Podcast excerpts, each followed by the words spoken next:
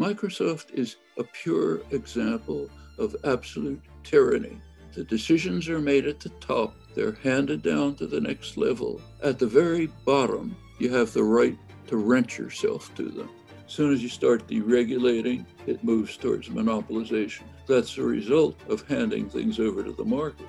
That's the result of politicians being for sale. But to sit here and say everything is the private's fault and everything good that ever happened was because of the public and the government, that's extremely naive to say that. Classical liberals would have despised subordinating yourself to a master in most of your waking life. That's the form of state capitalism that we have. And I think we should move towards a system in which the classical liberal ideals are realized. That's what your interpretation is. So you, you continue to take the extremely naive I think your take, I use your taking, word of talking about the individual. That they use what the public created.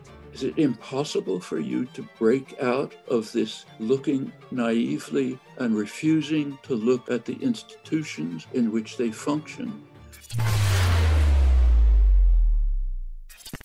So everybody in the world has heard of MIT, right? I mean, think about when somebody goes to MIT, say, "Oh my gosh, he graduated from MIT." But think about it: if somebody taught at MIT for 60 years, that's what my guest did today, Mr. Noam Chomsky, who also has written over 150 books. He's a famed American linguist. Some call him the father, uh, father of modern linguists. He's a philosopher, cognitive scientist, historian, social critic, po- a political activist. And with that being said, Professor Noam, thank you so much for being a guest on Valuetainment.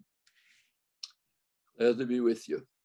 So I got a lot of different notes, and I'm trying to see what angle to take with you, but I'll get right into it. If you don't mind taking a moment, and for the few viewers that maybe don't know you, there's a lot of interesting ways people describe you. You're described as the, uh, uh, uh, uh you know, aligning with anarcho syndicalism and libertarian socialism. Can you just give us an idea about what some of your beliefs philosophically, politically, and economically are?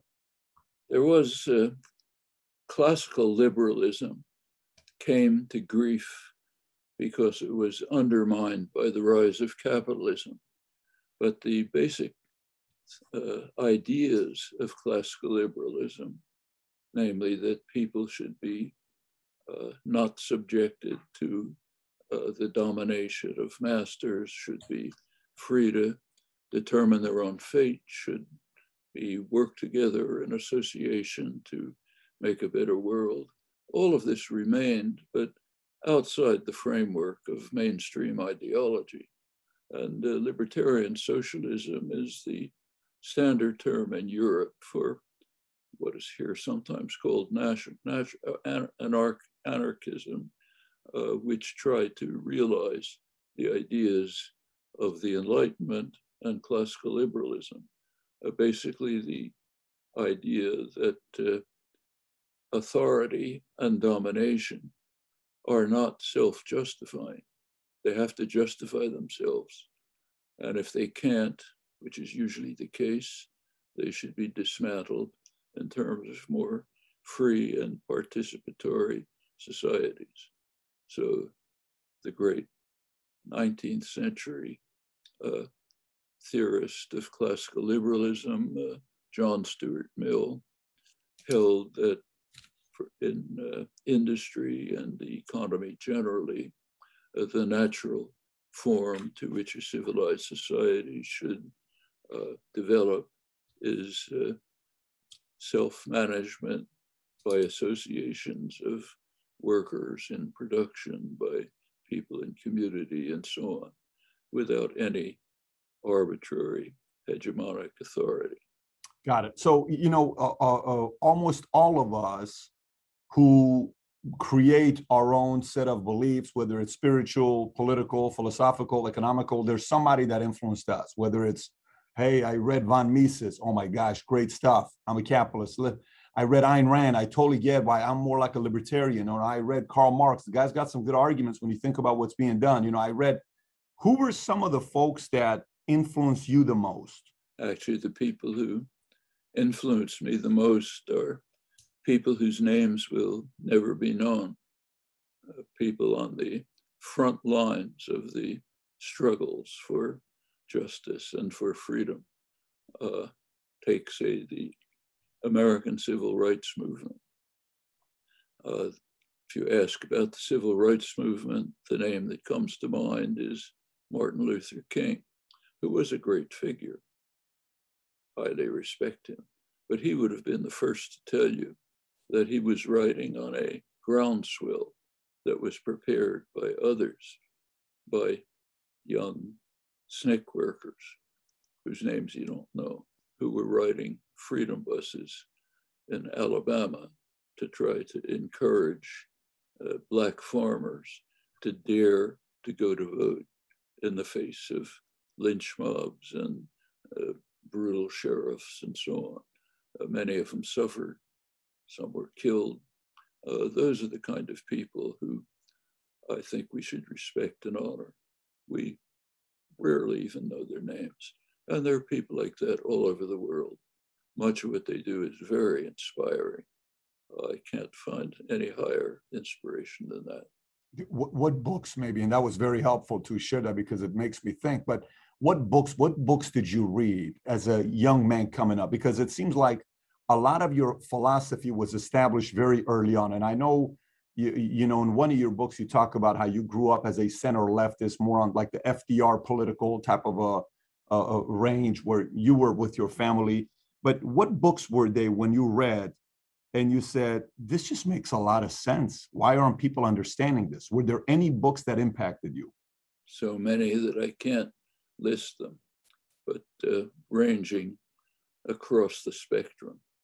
So ranging from uh, when I was a young teenager, uh, from uh, Russell's, Bertrand Russell's History of Philosophy to uh, pamphlets uh, by uh, uneducated workers without people with peasants without formal education in, the, in Spain during the anarchist revolution who recorded what they were doing to collectivize their own villages and take control of their lives. Uh, things that I was picking up in uh, anarchist bookstores in Fourth Avenue, uh, New York, where I used to go as a young teenager. So a whole range of things. Got it. Who were you in high school? If you and I were 16 years old in high school together, I'm sitting next to you, I go to school with you for two years who would have people said who Noam was at 16, 17 years old? In high school. In high school. Who were you in high school? In high school, I was sort of a loner, had a couple of friends. Some mm-hmm. of them remained friends till the end of their lives, just a couple of years ago, but not many. Mostly I kept to myself and I was involved in lots of intensive political activities of a in a different area. Most of my own engagements, direct engagements at the time, had to do with uh, uh, with what was then the Zionist movement. Now it would be called anti-Zionist.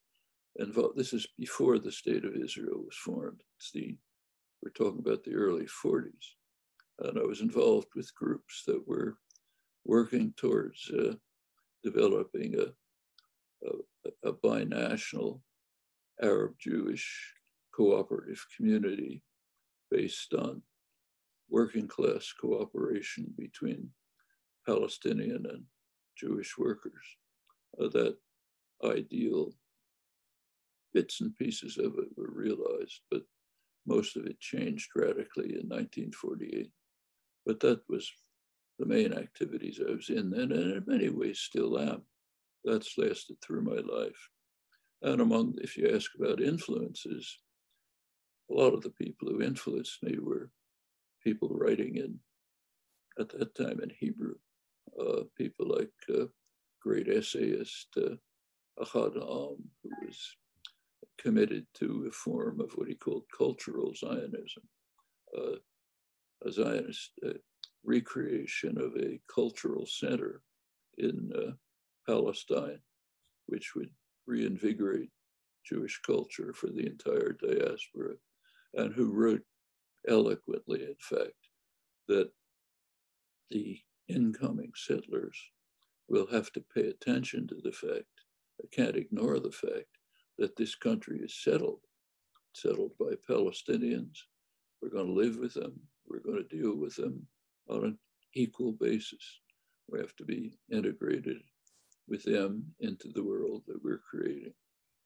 Uh, that that's the turn of the century, 1900. So you've been a true believer for a very, very long time. A true believer, very long time in your philosophy.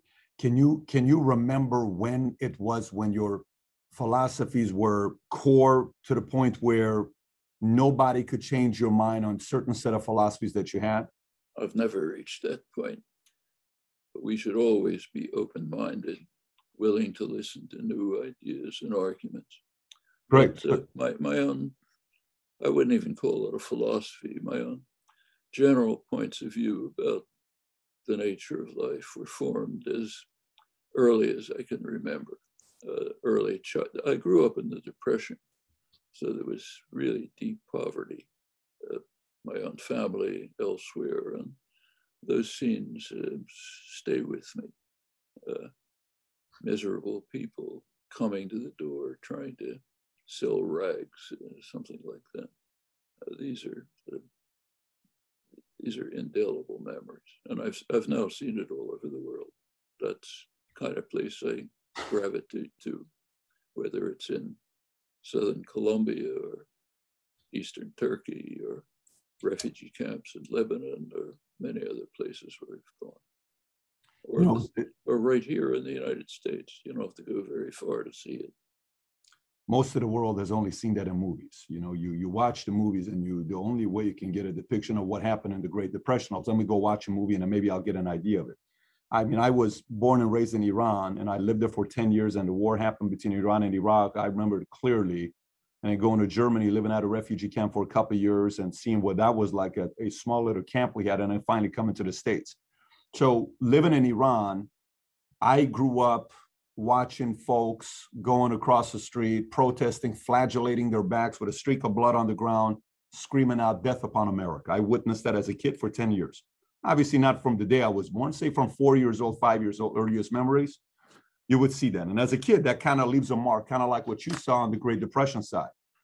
But there was also another community that loved America and wanted to come to America for the freedoms it offered everybody i think has a different definition of what america means to them what does america mean to you means many different things ranging from some of the worst crimes in human history like uh, the most vicious system of slavery that was ever created which still its legacy is very much with it including the virtual extermination of the indigenous population uh, at one extreme, at the other extreme, breaking new barriers in uh, popular democracy, developing the concept of we the people, which was a revolutionary concept in the 18th century, uh, moving on to uh,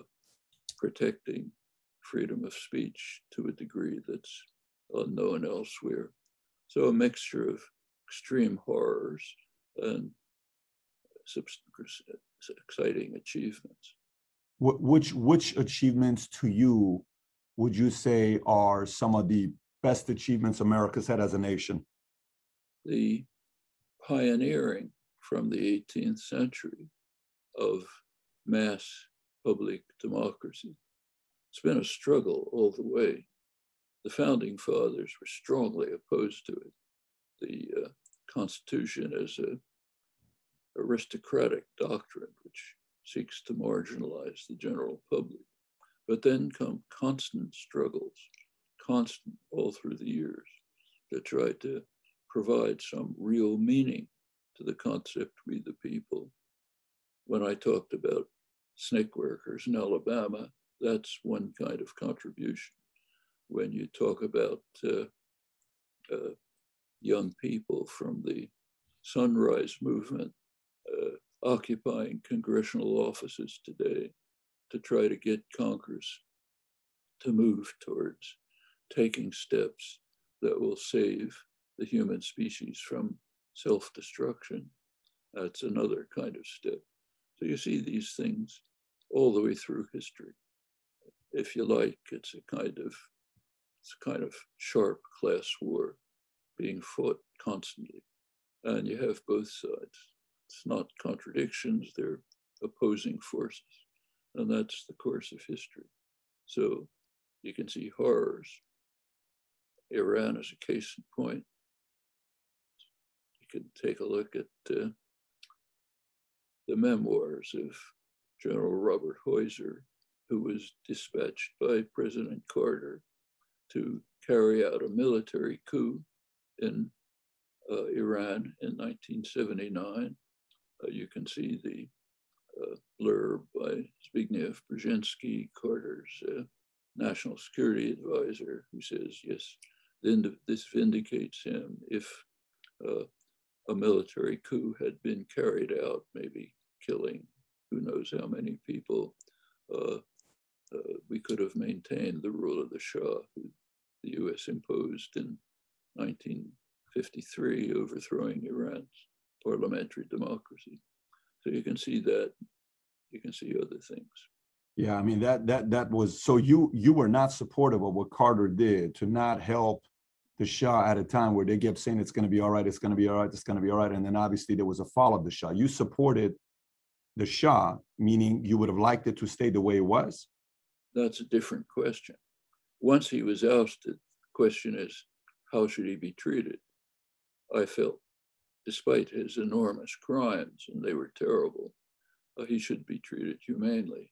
But that's a separate question from Interesting. the Carter Brzezinski plan to carry out a military coup. Actually, this was described openly by uh, Israel's uh, de facto ambassador uh, to Iran, uh, who uh, publicly announced in 1979 that Israel had very close relations with the Shah, that uh, what's needed in Iran is a bloody military coup which may kill 10,000 people, uh, but that will suppress the uprising and restore the tyrannical rule of the Shah. Uh, that's what they had in mind. Well, I'm opposed to that, but I'm in favor of treating the tyrant humanely once he was ousted. Interesting. I mean, if you study it a little bit deeper, I'm from there, so I put a little bit more time into that specific topic. Was also the 25 year contract, that oil between France, Germany, UK, and I'm sure you were this with US, where they were not happy about the fact that the Shah was about to raise the prices. And 1979 was a specific year when the prices was going to go up. So they had a private meeting in uh, South or Central America to figure out a way to make the.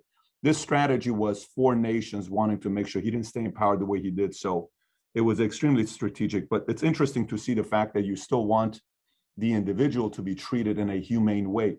You know, if I if I read some of your books, like if I read Who Rules the World, the book that you wrote, uh, Who Rules the World. Uh, if I watch your documentary, if I watch some of our interviews, if I go watch you and William Buckley have a debate. If I go watch uh, any of the stuff that you've done a lot of work, your catalog of work is very wide and very deep.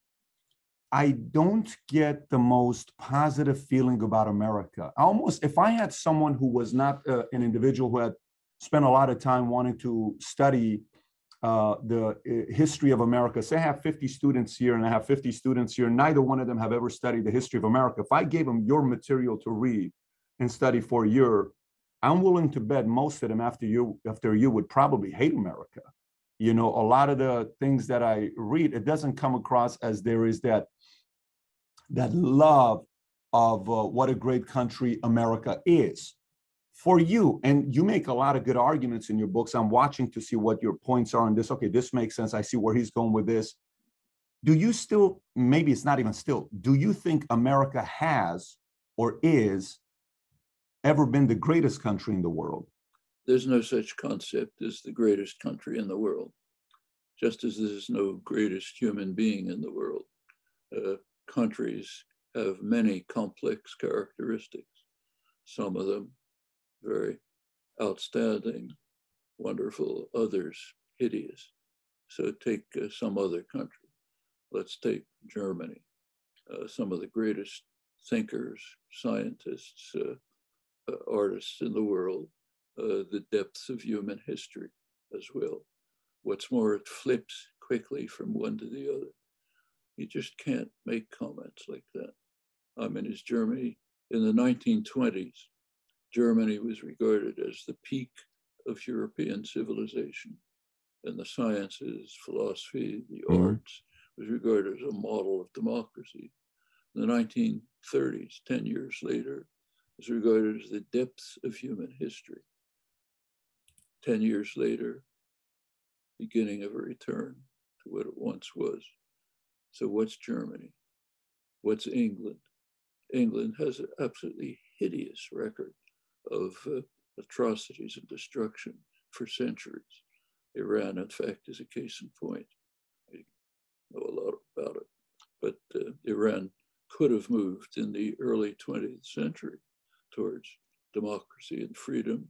The British crushed it uh, when Iran tried to take control of its own energy resources in the early 50s. Uh, Britain tried to crush it by force. When they were unable to, they asked the big guy across the Atlantic to come in and smash it for them. Okay, that's one side of Britain, not the worst by any means. On the other side, it has, again, my favorite philosophers in history right in front of me. I have a book uh, about the friendship between Adam Smith and David Hume in the 18th century, two outstanding figures, two of my famous figures in history. So that's another side of England. So what's your attitude towards England? You can't answer. Just too many things. Same with every other place you can think of. So I, I don't see any, except for people at patriotic rallies, I don't think you should ask questions like, uh, at least I wouldn't, uh, what's the greatest country? So would you would you be able to say, you know, you, 60 years you've given to MIT, most of your life you've lived in America, you've been all over the world. Would you be able to say, I love my country, America? I don't love countries. Love is a relationship between pe- people. When you love countries, there's something wrong.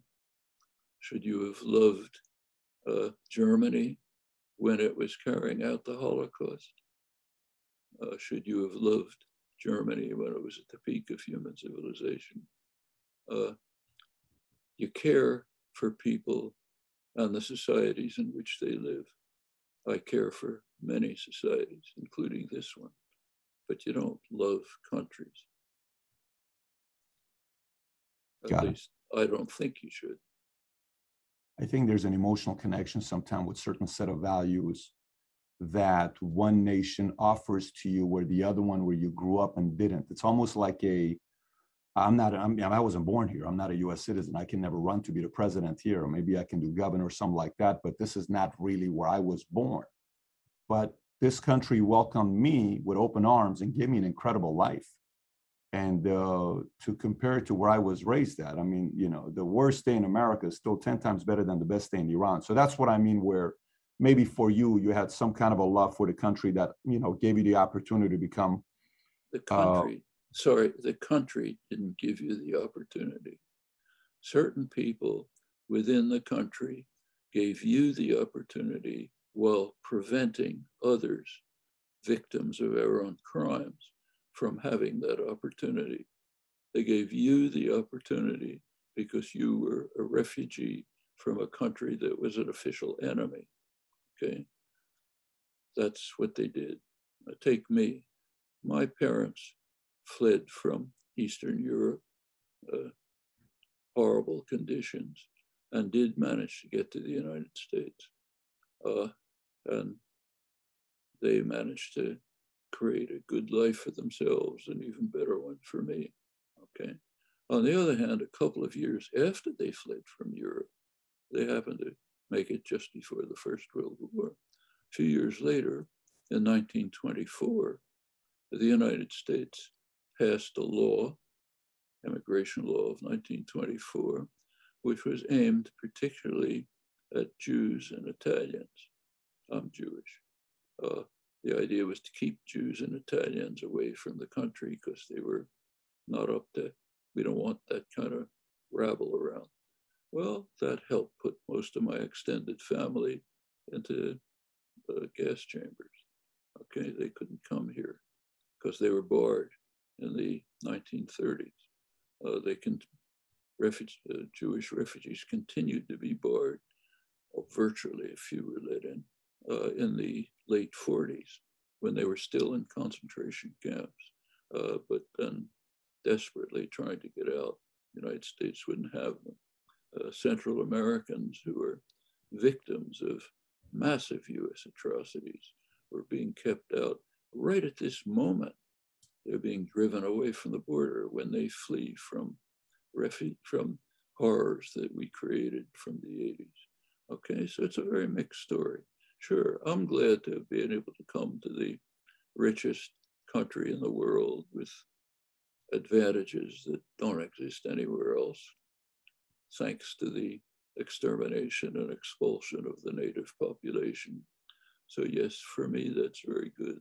Does that mean I love the country? No, I admire some things within it. I think we should despise other things within it. And the same is true of every other country. Would, would you call yourself a pessimist or a uh, optimist? Well, I, when asked that, I always appeal to the slogan that uh, Antonio Gramsci made famous. Uh, we should have pessimism of the intellect and optimism of the will. There's a lot of things that are wrong. That's what we should concentrate on, trying to make them better. And we should be optimistic about the power to do so, no matter what the obstacles. Yeah, it, it almost reminds me of uh, you. You studied obviously a lot of philosophy. I'm assuming you also studied probably Stoicism with Seneca and you know Marcus Aurelius and and the whole how Stoicism got started. Where prior to it used to be called cynicism, and a couple guys are like, "Listen, I'm I don't want to be part of this cyn- cynicism community." It was a philosophy, and, and you know Seneca kind of stepped away and says, "I'm just going to go do something else," and then boom, Stoicism got started uh, into what it is today. But it was it was more of the mindset of I can do something about my life to improve my life. Do you believe the individual has the ability and the control and the responsibility and the ultimate level of accountability to help improve their situation and their lives? Not just your own life, but to improve the world for all of sure. us. And those are right now are the most urgent questions that have ever faced uh, the human species. After all, we might not like to think about it, but we have about it a decade or two to answer the question as to whether organized human life will persist on Earth. Nothing less than that. Very stark question. How certain are you of that? To say a decade or two, that's a pretty extreme statement to say we only have a decade or two. Why do I say that? Yeah. It's a fact. If it's we don't fact. if we don't deal with the increase of heating the environment, we will reach tipping points which are irreversible. Doesn't mean everybody's going to die tomorrow, but we'll be off on a course which will be unstoppable and will lead to essentially the end of organized human life on Earth, along with millions of other species which we're destroying at the same time. I can't be certain about this, but there's a very high probability of it. In fact, virtual unanimity among scientists that this is what's going to happen unless we take control within the next few decades. So to say it's a fact, that's a, that's a pretty strong uh, statement to say it's a fact. Fact means like, you know, uh, hundred percent we're going to be there, and nothing is a hundred percent. Okay. Quantum theory is not a hundred percent theory of relativity is not 100%. In the empirical world, you never have certainty. You I'm just saying, have, you said fact. I'm just repeating, you said fact. So I think what you're yes. saying, there's a possibility, but not necessarily factual. Yes, but that's okay. there's a background understanding since the 17th century that in the world of empirical fact, you never reach certainty. So when we talk about facts, as we do freely we always mean it with that qualification in the background. We're not going to stop using the word fact. Like uh, it's a fact that uh, if I take this coffee cup and I let go of it, it's a fact that it'll fall to the ground. But there, in fact, is a very slight possibility that it'll rise to the sky. Okay, happens to be the case. Uh, things, there's a spectrum of possibilities of which the overwhelmingly high probability, so high that there's no need in the practical world to consider anything else, is it'll fall to the ground. But there does happen to be a very minuscule possibility that it might go to the sky. But when we talk about facts, we have that understanding in the background.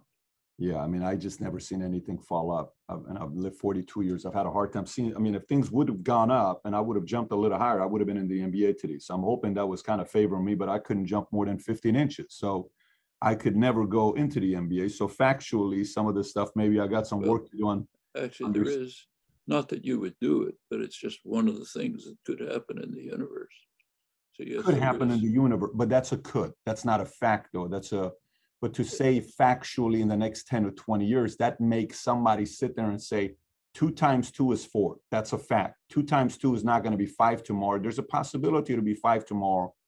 That that puts a lot of fear in some folks who haven't who haven't read as much as you have to say.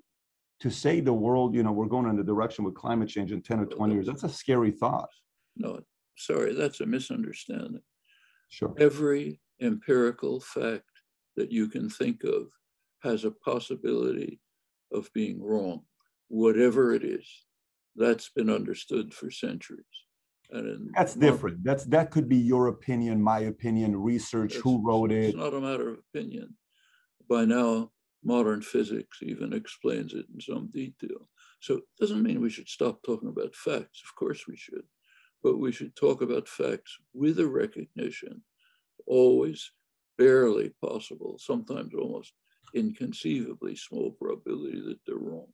So we continue to talk about facts. So when I say it's a fact that this is going to happen, that means there's an overwhelmingly high probability. And we know the reasons. I think there's a big difference. The factors and so on. If you want every statement that's ever made to be added to this qualification, okay, I don't think that's a wise policy. We should no. continue to talk about facts. Sure. No, I, I just think, you know, one of the reasons why we've gotten to where we are in America, this is my opinion. This is not a fact. This is my opinion. I'm very comfortable being wrong. I think one of the reasons why we've gone to where we are today in America, as divisive as we are, is because both sides think everything they believe in is 100% factual. You know, this is coming from a skeptical Christian. This is coming from a guy that grew up an atheist for 25 years and I'm sitting there debating all these different issues in the Bible. And I'm like, wait a minute, this doesn't make, and I'm a math guy. So I understand what you're saying. I appreciate that. But let's go to a different topic here. So let's talk about capitalism. Let's talk about capitalism. We have different economical systems in the world.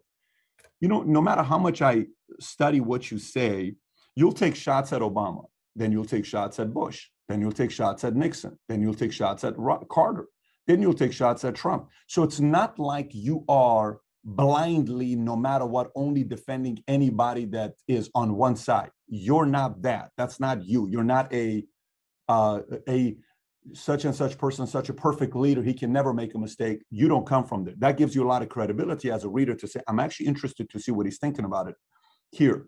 But if we look at economical systems, we got capitalism, we got socialism, we got communism, and then you know a couple other things. Marxism would be pretty much the same as socialism, communism, a, a part of it what what do you think about like when you when you think about capitalism out of all the systems that we've had and the results that capitalism has created what are your thoughts on capitalism?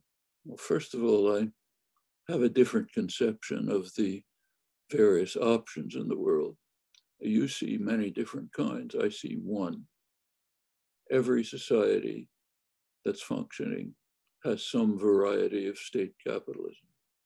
Uh, some elements of capitalism constrained by state power. That's true of the United States, it's true of Britain, it was true of Russia under the so-called communists, that's true of China.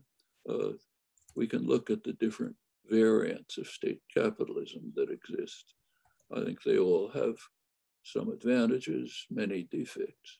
Now, as far as this, my discussing Biden, Obama, Bush, and so on, uh, there are two kinds of, we have a certain, we have a finite amount of time and energy. We can decide how to use it.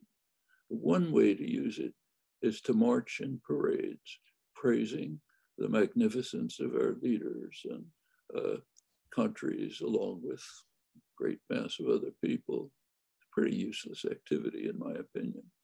Uh, the wow. other, the other possibility is to see what's wrong with existing societies and work to try to change them. Okay. My feeling is that's where attention and energy should be devoted. So every one of those figures that you mentioned did a lot of things that I think were very wrong, very harmful to others and ourselves. And I think uh, not just them, but the people around them, the social forces that within which they were functioning and so on. So I think the sensible thing to do is look at those and try to improve and change them. If that gives an impression of being negative, yes, it's true. I think we should be negative about things that ought to be changed.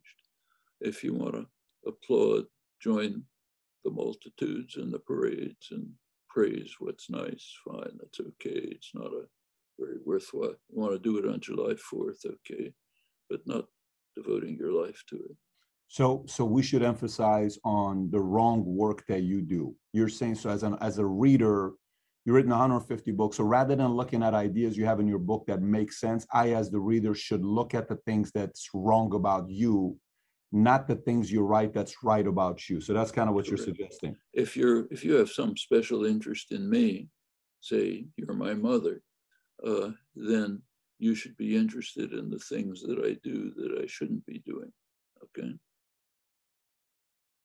If you care about me. But if is. not, but if not, I got to constantly be looking. So if you care about the U.S., if you care about U.S. society, if you don't care about U.S. society, just go march in a parade. If you do care about U.S. society, you'll take a look at what you think ought to be changed and improved. So, so what you're saying is, if I'm constantly looking at things that are wrong instead of things that are right, I should that that to me means less celebration, more being critical. So I should spend more time protesting than attending parades not just protesting, trying to change. If you care about the society at all, you'll be concerned with trying to change the things that are wrong, that hamper its development, that hurt the people in it, and that are harming other people in the world. You'll be committed to changing those if you care about the society. If you don't care about the society at all, you can march in parades. Yeah, but you know the the I mean I get that. Okay, fine. Let's let's continue with that. So capitalism. What what what is in your opinion what is wrong with capitalism? Where do you see the flaws and challenges in capitalism, and what will be a better alternative than capitalism? Well, first of all, since there is no capitalism, almost everything we have is an alternative to it. Everything, in fact. Uh, if there were capitalism, it would probably self-destruct within no time. That's why the business world, pretty much in charge, has always invariably called upon state power to protect them from the ravages of the market and to subsidize them and to carry them through to the next stage, to develop the next stage of the economy, and so on. Uh, why? Let's be quite concrete. We're now using computers, the internet, satellites, uh, microelectronics, so on. Where'd all that come from? Mostly from public investment. Uh, you got a vaccination. Mostly from public investment? You mean the government? So, so most of the innovation we've had in America came from the government, not from the people? Yeah. That's um, what you're saying. Of course. I mean, I, you, I was at MIT in the 50s and the 60s when most of this was being developed.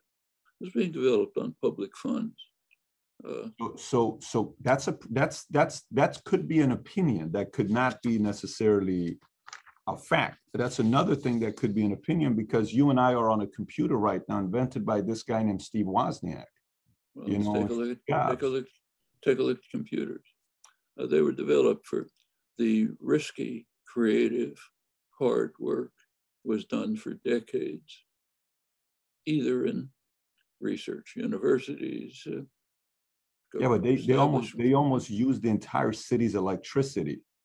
They had to have massive towers to have a computer because yes, in order to allow the entrepreneur lots of electricity, which is coming from public funding overwhelmingly.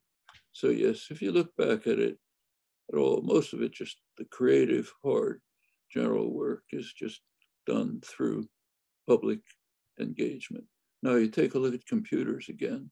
In 1977, after about 30 years of development of computers, mostly in the public sector, uh, Steve Jobs was be able, able to make a personal computer that you could sell in the market. Apple computer, the one I'm using. Uh, and then the marketing, the development, and so on was mostly transferred to the private sector. Now, it's more complex than this. So IBM, for example, after learning how to switch from punch cards to uh, uh, modern computers, uh, they learned that mostly in labs like the one I was working in at MIT. But they did advance to that point. Then they were able to develop their own computer in the early 60s, stretch computer, fastest one around. And nobody could buy it. It was way too expensive. So it went to the public sector. It was bought by Los Alamos. Uh, and then it was able to develop further. And so it continued. Same with the internet, which was being developed right where it was, in fact, in the late 50s, early 60s. Public funding.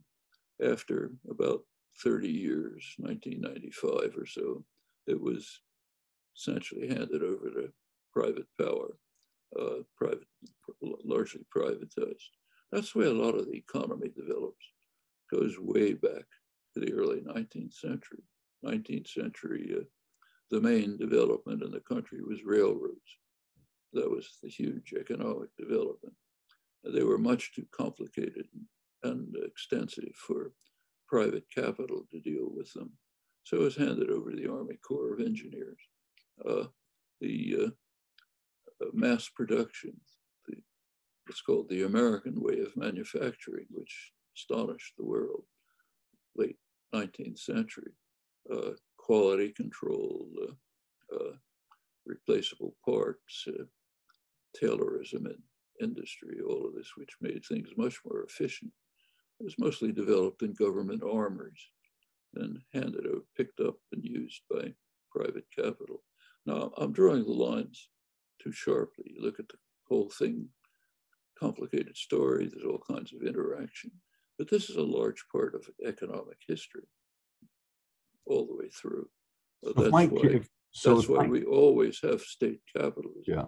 along with protection of the masters from market ravages. They don't want to face them.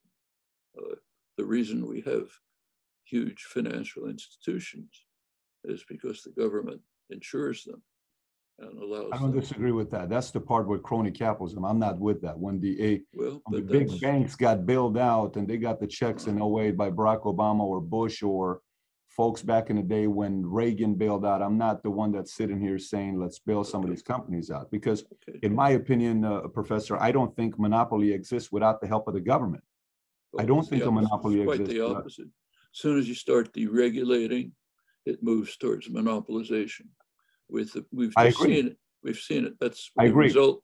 That's the result of handing things over to the market. That's the result of politicians being for sale because their campaigns, they need money to raise campaigns so I can go buy them because they're for sale and they help me create a monopoly because I got a couple people in my pocket. That's that's been going on for a while. There's a reason why a lot of these bigger companies start off in different cities as headquarters. As they get bigger, they put an office right in DC because I got to go control some of the regulation and laws to not allow the other smaller guy to compete with me long term. You're looking at footnotes the main thing is that when you begin to deregulate and hand things over to the market, there's a tendency, strong tendency, to move towards monopolization. As the bigger fish eat the littler fish, have more power, can underprice. I, I, we're not off, we're not off page here because I, I've been on calls before where the FTC, we were doing business with this one company. All of a sudden I get a call from FTC. They want to have a call with us. Great. So we want your entire team to be on the call. Okay. What's this call about? to go back to capitalism, that's why the, the owners and managers of the world, those who Adam Smith called the masters of the universe, the owners of concentrated capital, that's why they have always called on the state to rescue them from disaster. So going back to the original point, all over the world, we have one or another variety of state capitalism. But why do, why do politicians fall for that though? What? Why do politicians fall for that? Politicians can say, we're not bailing you out. Why do they bail them out? The politician doesn't have to say, yes, we'll bail you out. No, we're going to let the market decide how you do. Why would they bail them out? Sorry, why would they want? So, so you're saying these, these masters of the universe that uh, Adam Smith talks about, they almost always go to the public to bail them out. But the public has the right to say, no, we're not going to bail you out. Why do they keep saying yes? because they have very few choices. No, if they you're do. if you're if you're an individual Right. and you say, I don't like the monopoly of uh, uh, the uh, Comcast and uh, Right. two or three, what are you going to do about it? Well, no, I'm gonna, the, the, the public is to sit here and say, but to sit here and say everything is the private's fault and everything good that ever happened was because of the public and the government, not the private. That's extremely naive to say that because you're, you're then painting the picture of the public and all the responsibility that they have to reject these ideas by these, uh, Um, on the contrary, everybody's for sale. All the politicians are for it's sale. the, it's the opposite. I'm the one who's saying the public can do a lot. That's what I've been saying all along. I'm writing about. You asked me who I respect. It's the people on the ground who are doing things because they have the options. So what do you think? So what do you think about the guy that worked at IBM and he was making 30 bucks an hour and he works there and he's one of the public, he's one of the smaller guys and he leaves after making $82,000. He doesn't like the way IBM does something, goes and starts his own company. He becomes a billionaire. He went from being the public to being the top 1% of 1% of America. Is he now a bad person? I have no, I am not talking about the choices that individuals make. These are the footnotes. If you want to be totally naive about the situ- system, take a look at the footnotes. If you want to pay attention to the things that matter, take a look at the major institutional factors. Okay? We have a high concentration of economic power, has enormous influence over the state. Uh, we have institutions based on a conception that classical liberals would have despised, namely subordinating yourself to a master in most of your waking life. Uh, those are the fundamental principles on which the economy is based. People have choices, they have options. and let's be concrete about it.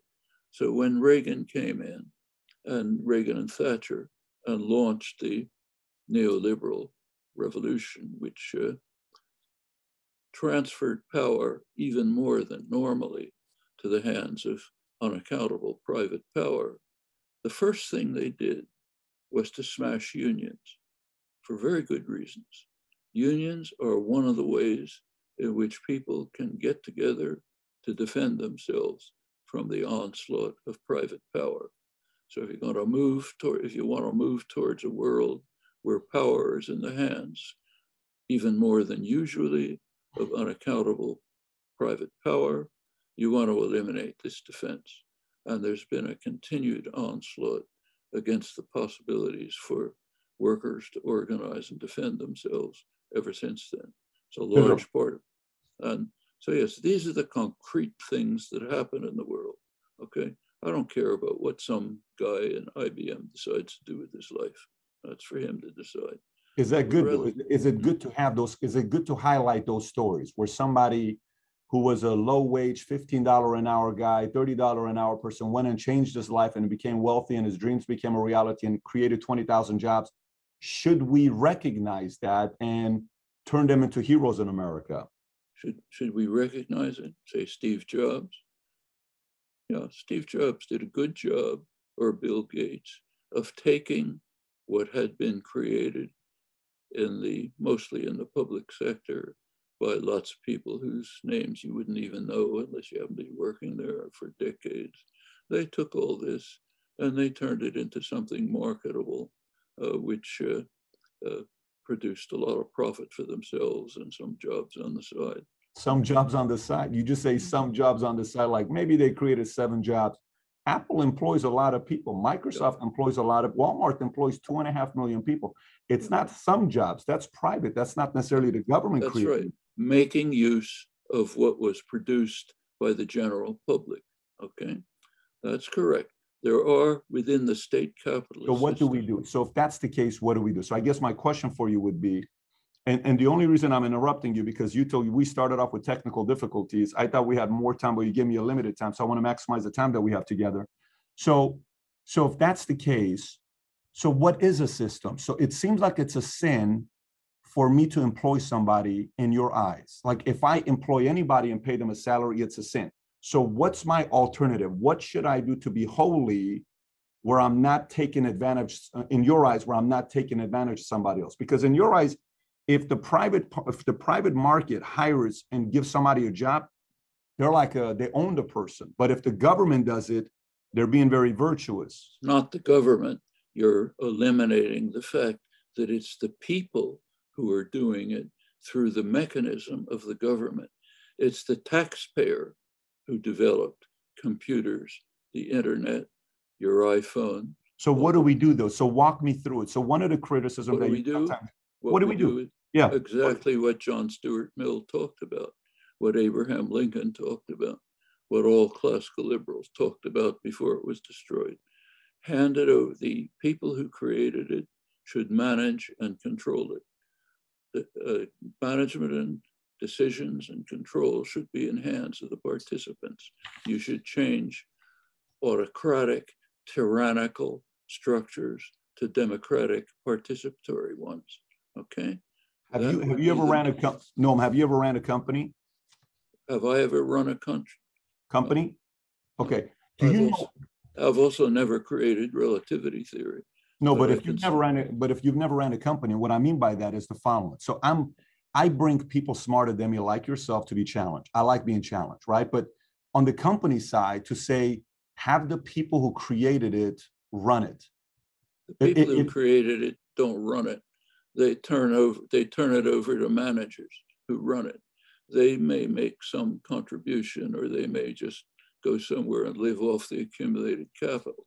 But the fact is the matter, the, and the question is of the people who manage it, should they be appointed by a tyrannical authority, which is unaccountable, or should they be chosen by participation of the actual, the people who actually take part in and run the place? Should they be able to participate and control and decide how to manage and run it?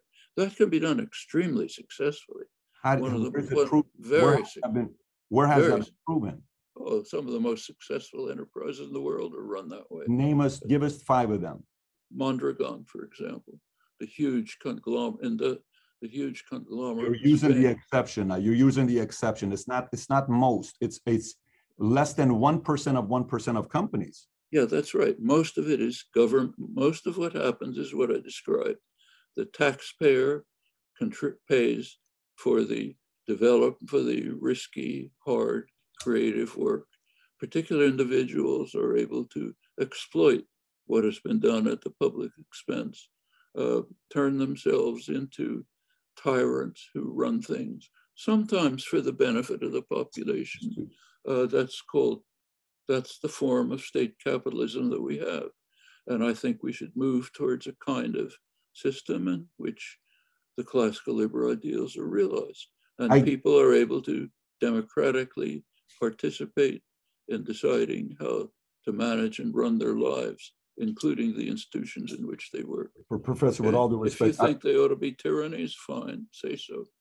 it's not, but that's what, that's what your interpretation is. You use words like exploit, you use words as tyrant, tyrannic, tyrannical leaders, you use, Well, that's, your- that's, There's, but- there's, there's but, nothing. but, but there's, there's a lot of people to sit there and say, you know, we also had folks that create, these are no, many of these folks are noble human beings who took time away from their families at a time to create a job and create a business that led to creating jobs for other people. 50% of jobs in America today are created by small business owners. These people are not millionaires. These are folks that maybe run a liquor store, maybe run a small market, maybe run a small shop, maybe do some real estate locally, and they hire five people that work for them. They make $100,000, $200,000 a year. That's half of America's employed by small business owners.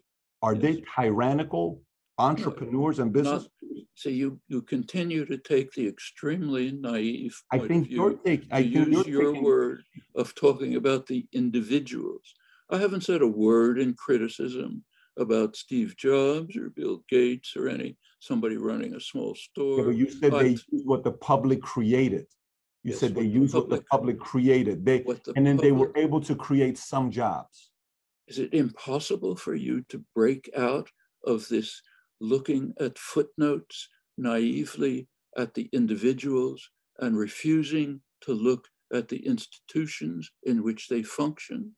You take a look at the institution which, so take a, take a business, take uh, Microsoft. Microsoft is pure, a pure example of absolute tyranny. The decisions are made at the top, they're handed down to the next level, go down to the bottom, at the very bottom, you have the right to rent yourself to them. That's what was abhorred, not only by classical liberals, but by thousands of years of tradition. We've internalized it, yeah. and I don't think we should. I think these institutions should be run democratically by the people who participate in them, making use of the contributions that the general society, the general public has made over the years to create the technology that is now being appropriated to use in these ways. That's the issue. That's nothing to do with individuals. Maybe the guy who runs it is the nicest guy in the world. Fine. I'm talking about what the institution does. So let's take uh, JP Morgan Chase, the world's biggest bank. Maybe the guy who writes it, who runs it, is the absolute nicest guy in the world he is institutionally constrained to spend the money of JP Morgan Chase to destroy the prospects for human life on earth. That's if he doesn't do it, he'll be replaced by somebody else who will do it. That's the nature of the state capitalist system. And if we're serious about the world, that's what we ought to be looking at, not whether this or that guy is a nice person. Noam, last question for you before we wrap up. One of the, this is uh, for us to wrap up the interview. A lot of people uh, uh, have asked, I asked the question on Twitter and Facebook about Noam, and you have thousands of fans who showed up and, oh my gosh, you know, you know, the, he's challenged a way of thinking on this, challenged a way of thinking, thinking of this. But there were a few that would like to see a debate between you and Thomas Sowell. Would you, would you be open to a debate between you and Thomas Sowell? If there's any point to it. I've read some of his work. It doesn't look very interesting to me, but uh, if I could find time, and if he could find time, we could set it up. What if what if I coordinated and I if you do it, I'll buy a thousand copies of whatever book you want me to buy, and we'll give it away to the viewers. I think the viewers want to see the two of you guys have a discourse. I think I think the audience and the people who you care about the most would win at the end of the day. If you think so, I could put it on the schedule, but you know what the schedule looks like. Wonderful. If you're open to it, I think that'd be great because I think this will be a way to even make your make a stronger argument on what your beliefs are. The audience will win. Your folks who believe in your philosophies will win if you address it with him, not with me, but somebody like Thomas Sowell, who is a, you know, a, a thinker like you as well. It'd be wonderful to see the clash of the two ideas. Well, I've done that a number of times and I don't find it very useful, but I could I'm sure he feels the same way. We could try to put it in our schedule. If you're open to it, I could get with his team and coordinate. it. This will be wonderful that you made the commitment. I'll, I'll, I'll be able to make that happen. Good, but don't remember, it won't be till September at least. You know my schedule. You know. I will have, I will have, I, I know he's also extremely busy, but I will have the team get together and we'll do our best to figure out a time that works for everybody. You know how long it took to schedule this? I don't know. You don't? Well, your manager does. Okay. Very, I, yeah, you can ask him. Probably took years because these are very hard to fit things in. So lots of things to do. I don't happen to find that of much interest. But I think the world would love the two of you not on the, the big world, stage a together. tiny fraction of the world. I think the world would love, we would learn, we would get smarter if you guys would do it. The world, the people would win. But again, Professor, thank you so much for your time. Appreciate you. Wish you nothing but the very best. Thank you. So, number one, if you do want to see the debate between Mr. Thomas Sowell and Professor Noam Chomsky, go on Twitter. My handle, Patrick Bet David. You got their handles here as well. Share it on Twitter, get it out there, and see if people want to see that debate take place. I think the world would benefit. We're talking about 90 plus years of life experience to discuss their own set of philosophies on economy, America, whatever else may be. I'm sure you want to see it as bad as I want to see it. But what was your biggest takeaway from sitting down, uh, you know, listen to my debate with uh, my conversation with a man who worked at MIT and taught for 60 plus years and has written 150 plus books? And whether you agree with him or not, there's a lot of things that he makes you think. And I'm so glad I did this interview. I was just thinking about right now what are the videos to send you to that's uh, opposing idea of economically. I don't know why. I only tend to interview socialists or folks on the left on the economist side, but uh, I did an interview with Laffer a couple years ago, but that's five years ago. So I would only drive you to two interviews. If you enjoyed the interview today, I think you're going to enjoy my sit down with uh, Professor Richard Wolff. Forbes, call, Forbes calls him the number one socialist voice in America. If you've not seen this video, it's phenomenal. The other one is with a communist, Slavoj Žižek. If you've not seen this, he will definitely entertain you. Both of them are great. Uh, again, if you if you're crazy like me and you enjoy topics like this, go check those two interviews out. Take care, everybody. Bye bye.